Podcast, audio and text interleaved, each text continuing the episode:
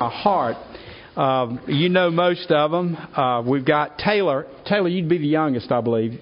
She's eight years old. I'm not going to say who the oldest is. I think it's Wilma.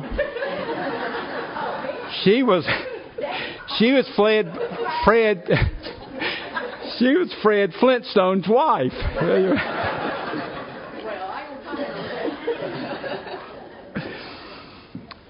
y'all know that if I pick on people, I love them. And so if I hadn't got to you yet, I'll get to you, all right?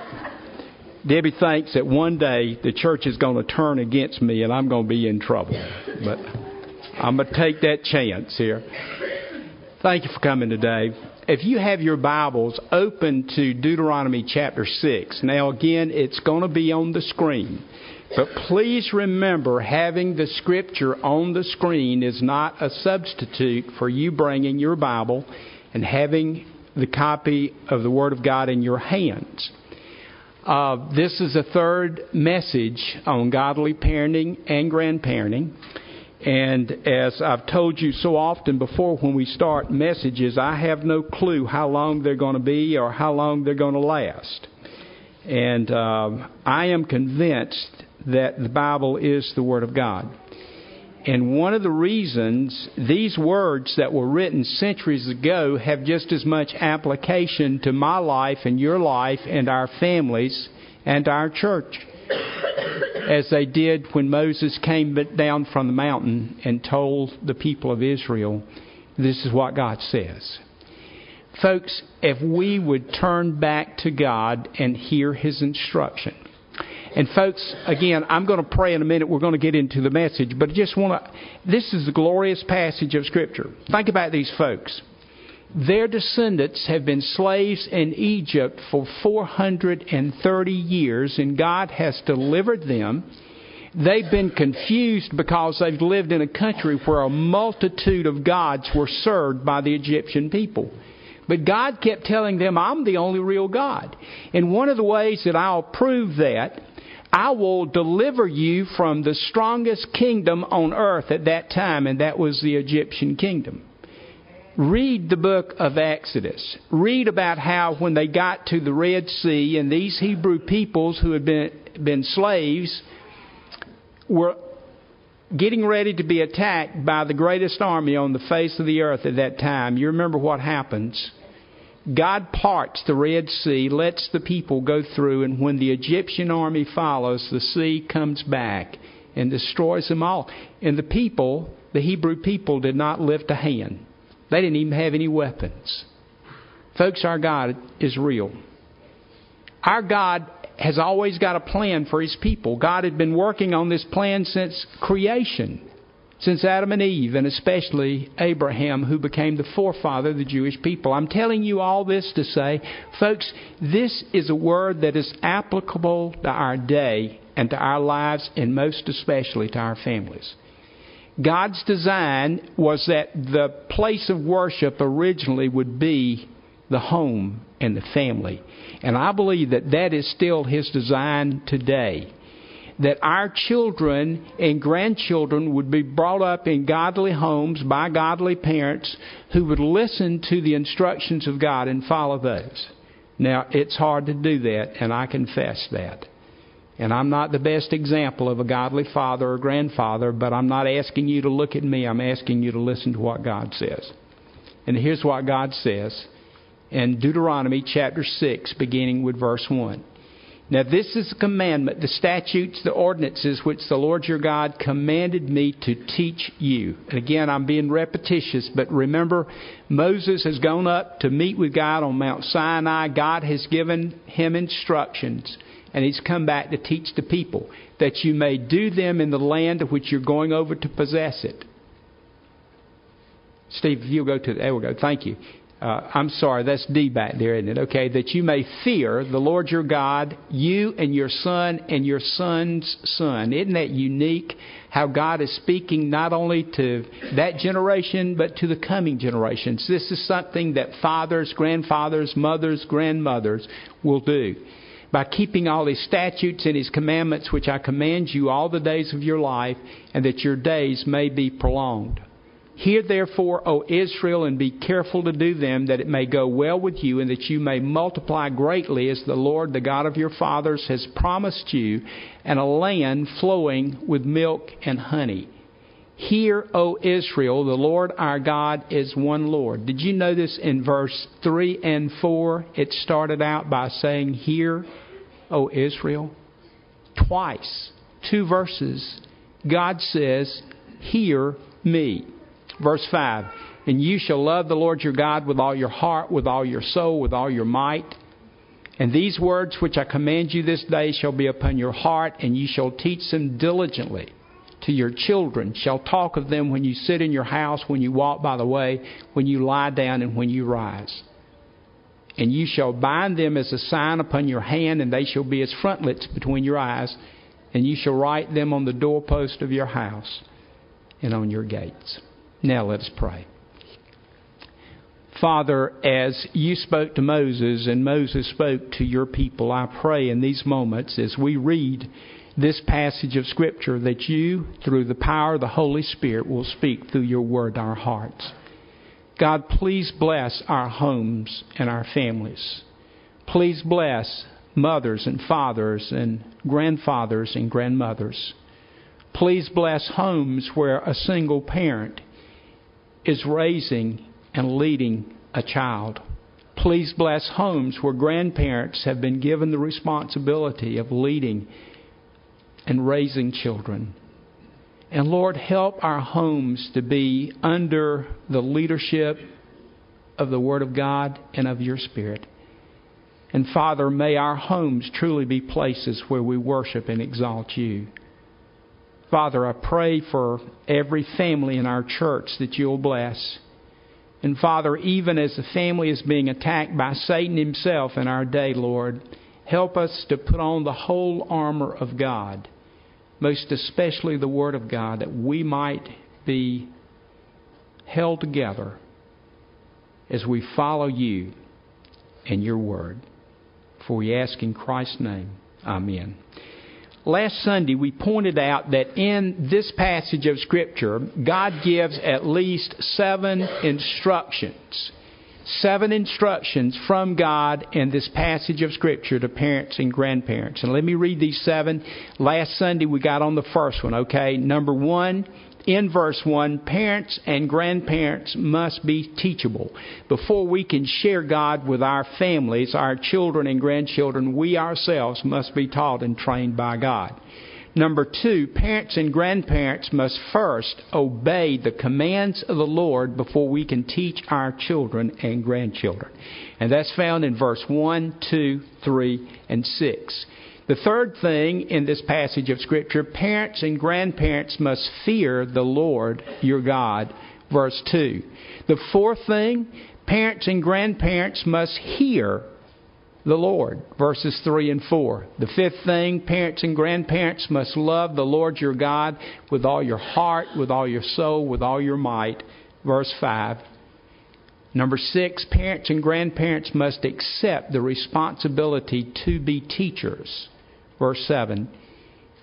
And the last thing, and, and you'll probably find more, for parents and grandparents, this is to be a lifetime commitment. Verse 2 All the days of your life. Well, last Sunday we looked at parents and grandparents must be teachable, so let's move on.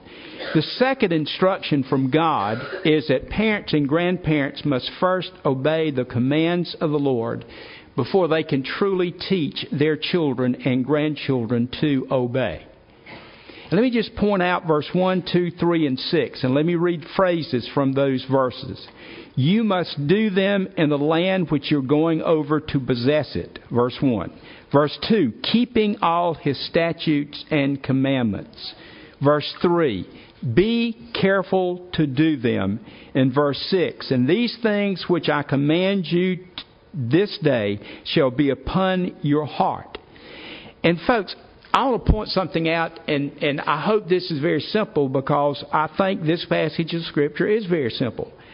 I believe that what God is trying to say, allow His commands, His teachings to move from our minds to our heart to action, to obedience. put them in practice. And, folks, that old saying, practice what you preach.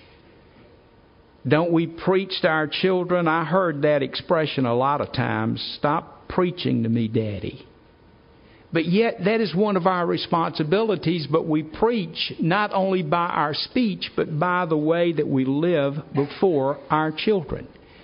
And, folks, let me tell you something as adults, as parents and grandparents. First of all, God expects obedience from His people because we love Him. Listen to what Jesus said to his disciples in John chapter 14, verses 21 to 24. He who has my commandments and keeps them, he it is who loves me. And he who loves me will be loved by my Father, and I will love him and manifest myself to him. Judas, not Iscariot, said to him, Lord, how is it that you will manifest yourself to us and not to the world? Jesus answered him, If a man loves me, he will keep my word, and my Father will love him, and we will come to him and make our home with him. Now, folks, let me finish reading that. He who does not love me does not keep my words, and the word which you hear is not mine, but the Father's who sent me. Is that not very simple?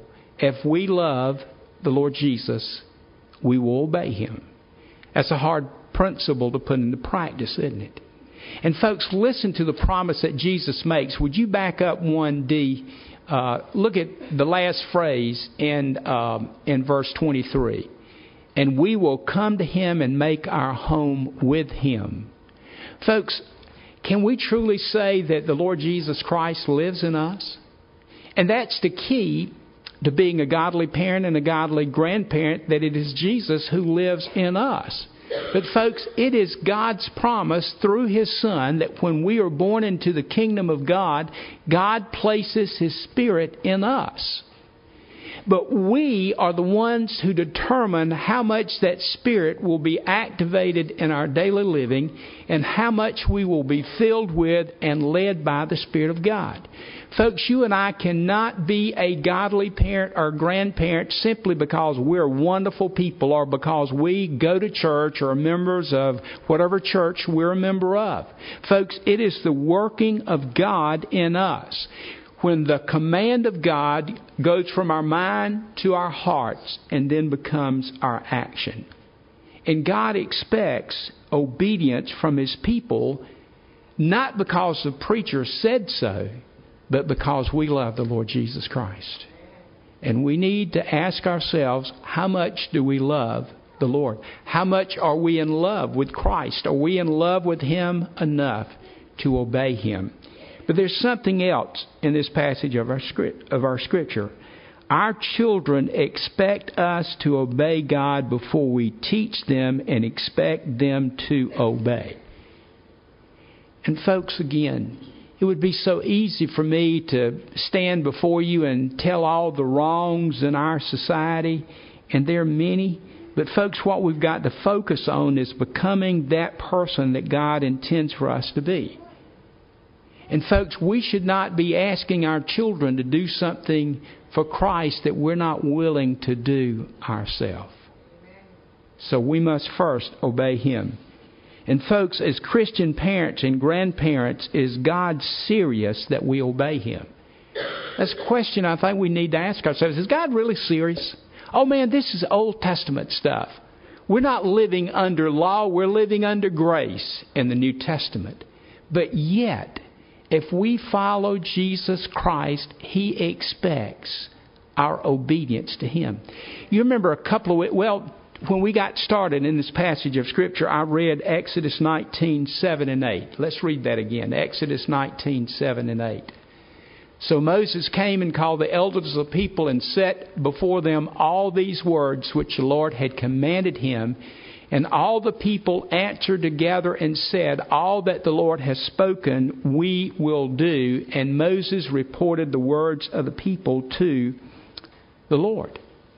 Folks, you remember what God had told them? He wanted them to be a, a royal priesthood and a holy nation. God expects us to obey Him. And folks, I want to read some verses to you out of Deuteronomy 5. And if you, I hope you've got your Bible. Some of these are going to be on the, uh, on the screen, beginning with verse 27. And this is not Fran's fault that it's not up here. It's my fault because I was looking at this passage of Scripture yesterday morning. But let me in Deuteronomy chapter 5 beginning, begin reading with verse 22. Okay? Listen to this.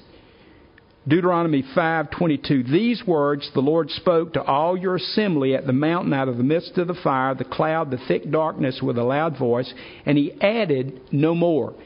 And he wrote them upon two tablets of stone and gave them to me. Of course Moses is speaking to the people and when you heard the voice out of the midst of the darkness while the mountain was burning with fire, you came near to me, all the heads of your tribes and elders, and you said, Behold, the Lord our God has shown us his glory and greatness. We have heard his voice out of the midst of the fire. We have, we have this day seen God speak with man, and listen to this, and man still live. Now therefore, why should we die?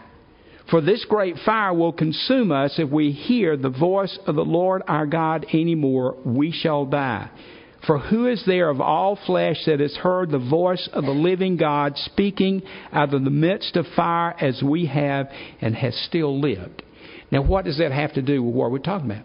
Folks, these folks sensed that they were in the presence of God at Mount Sinai, and they knew with no doubt that there was only one true God. It was the God that had delivered them out of Egypt. They are so afraid of being in the presence of God because they sense that God is so holy and so righteous. They tell Moses, You go and you get the word from God and you bring it back to us. You know what they're saying? If God's going to kill anybody, Moses, we want it to be you and not us. And I'm not trying to be funny here this morning, folks. How long has it been since we approached the Word of God or even in prayer approached the Lord Jesus and said, You know, I'm really not worthy, God, to be in your presence? And we're not. But through Christ Jesus and through His blood, we are, aren't we? Folks, these were serious moments for these people. So listen to the next verses. Verse 27 Go near. They're saying this. They're saying this to Moses. The people are. Go near and hear all that the Lord our God will say, and speak to us all that the Lord our God will speak to you, and we will hear and what? And do it. Moses, you go. Find out what this God who loves us so much, who is so great and awesome and powerful, who has delivered us, you find out from him what he wants us to do, and we'll do it. Listen, verse 28 and 29. Steve, if you go, thank you. And the Lord heard your words when you spoke to me, and the Lord said to me, I have heard the words of the people which they have spoken to you. They have rightly said all that they have spoken. Now, mark this verse down, verse 29. Okay? Mark this verse down. Oh, that they had such a mind as this. How long? Always to fear me, to keep all my commandments, that it might go well with them, with their children forever. You know, if there's something that God knows about our nature as humans, we're up and down, aren't we? Man, we're either on a spiritual high or a spiritual bust. That's been true of my life. I'm either, I just can't wait to serve the Lord, or either I'm saying, God, I am so sick and tired of trying to be obedient to you.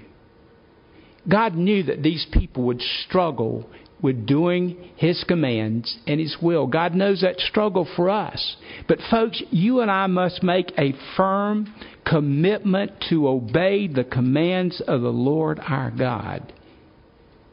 Before we can teach our children to obey, we must obey. And then there's a third instruction that God gives in verse 2 we must fear the Lord our God. And folks, we're going to wind down. You're hoping I'm going to wind down in just a couple of minutes, all right? But I want us to take some time to study this instruction. It is God's desire that we fear him. Again, look at verse look at verse 29 here from chapter 5. Oh that they had such a mind as this always to what? To fear me. Folks, what does it mean to fear God? And again, this is God's own words to his people. I want you to fear me.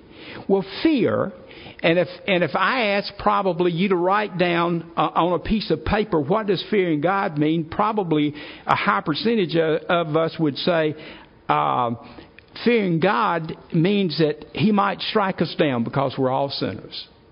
But, folks, this fearing God is much greater than God simply striking us down. And I didn't realize this until studying this passage of Scripture that fearing God is one of the great themes in the Old Testament and especially in the book of Deuteronomy. Now, let me, I've got all these notes, but I want to stop for just a second.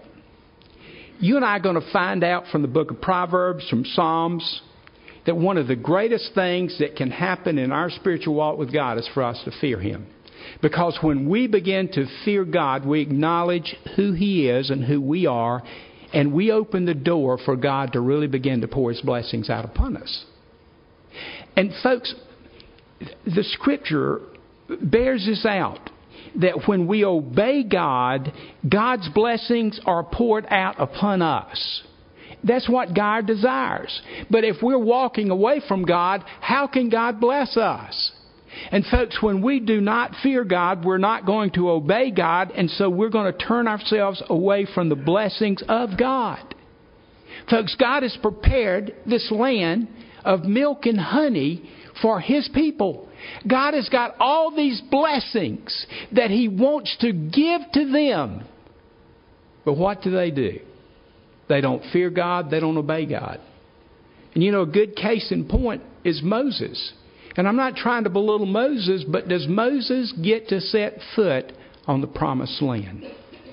No, he does not. And you know why? He becomes disobedient to God. Now, listen, that doesn't keep Moses out of heaven. But, folks, he was not able to fulfill the mission that God had for his life to lead the people into the promised land. And, folks, you and I, if we're going to fulfill the mission that Christ has for us, there must be fear and obedience. That's a side note. But let me get started on this concept of fearing God, okay? And I'm going to give you the documentation of where I've gotten some of this information from, okay? The Bible Knowledge Commentary says that in the Old Testament, fearing God is becoming so acutely aware of the moral purity and omnipotence of God that we're genuinely afraid to disobey Him. Fearing God is more than all our reverence. It also includes responding to God in worship, service, trust, obedience, and commitment. That's a whole lot, isn't it? So often we talk about we've got an awesome God, and we do. But, folks, God wants us not only to say we've got an awesome God, but He wants us to worship, serve, trust, and obey and commit ourselves to Him as the awesome God. We've got to get beyond just describing God, we've got to begin to follow God. Warren Wiersbe says that when we love the Lord and fear the Lord, we can do this with the same heart. Now think about that. I, that that statement just jumped off the pages at me. Let me read it again. I misread it. Let me read it again. We can love the Lord and fear the Lord with the same heart. God does not want us to come to Him cowering that He's getting ready to strike us down. You know, if God took us out because of our attitude someday and our sins, you'd have had a new pastor in the pulpit, and I'd have been in heaven a long, long time ago. Thank you, Jeanette. That's the truth. A long, long time ago. And my point is not again to be silly. Folks, God doesn't operate that way. There's none of us that are that are worthy to be serving him, that are even worthy to live. All of us are sinners and fall short of the glory of God. But as we begin to love God more, we fear Him because we want to be in the center of His will. We want to be people that are, are portraying His love and His example to the rest of the world around us. Does that make sense? Because you see what God is telling the nation of Israel, I'm going to use you as a light to the rest of the world. You remember, Israel refused to do that. So Christ raises up the church. But folks, let me let me again, and, and I I know I've shared this with you. One of the Old Testament uh, professors at seminary one time said something that that I've never forgotten. He said that when God called Abraham, Abraham was living between two great civilizations: the Egyptian, the Babylonian. And God put that little nation, Israel, between them to shed the light of who the true God is to the rest of the world. And they were highly outnumbered, but yet God wanted to use them. In a world that seems to be becoming more and more unchristian, we have still been placed in the middle of this dark world to magnify the name of Jesus Christ for the glory of God the Father. And how will we do it? by being teachable, by obeying in such a way that we set an example for coming generations, and by fearing the Lord. We're just getting on the surface of this, and we'll get back on it soon. Let's pray together.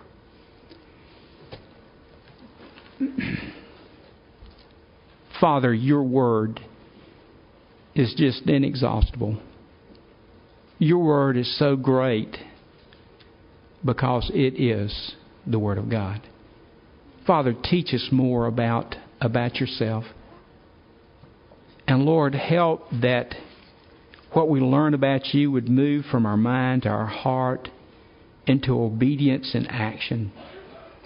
Help, Father, that we will live godly lives and we as parents and grandparents will be teaching our children the things of God. And Father, teach us to fear you not because we think you might strike us down, we deserve it so often, but help us to fear you because that fear of God would come because we've received His love and His mercy. Thank you, Father, that we love you, and we might say we even fear you because you first loved us. Father, work in our hearts. Lord, I pray if there's someone here that has not yet trusted Christ as Savior, that even this hour, Lord, even these moments, you'll speak to their hearts and they'll turn to you. And Father, many of us have been Christians for many, many years. And Lord, perhaps we've gotten off the right path.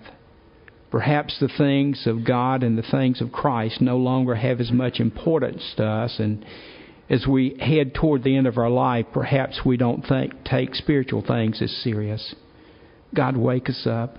Wake our churches up, Father, that we'll see that as you did Israel in the New Testament church, you placed us in the midst of a dark world to be shining lights so that others can come to know your love and your mercy. Father, in these moments of invitation, please speak to hearts, for we ask in Christ's name. Amen. Our hymn this morning is number 465, Only Trust Him. If the Spirit of God is leading you to make some type of public commitment or decision, would you come? Perhaps to trust Christ as your Savior, to make a new commitment to Christ, perhaps to surrender your home and your family to Him. Would you come? Let us stand.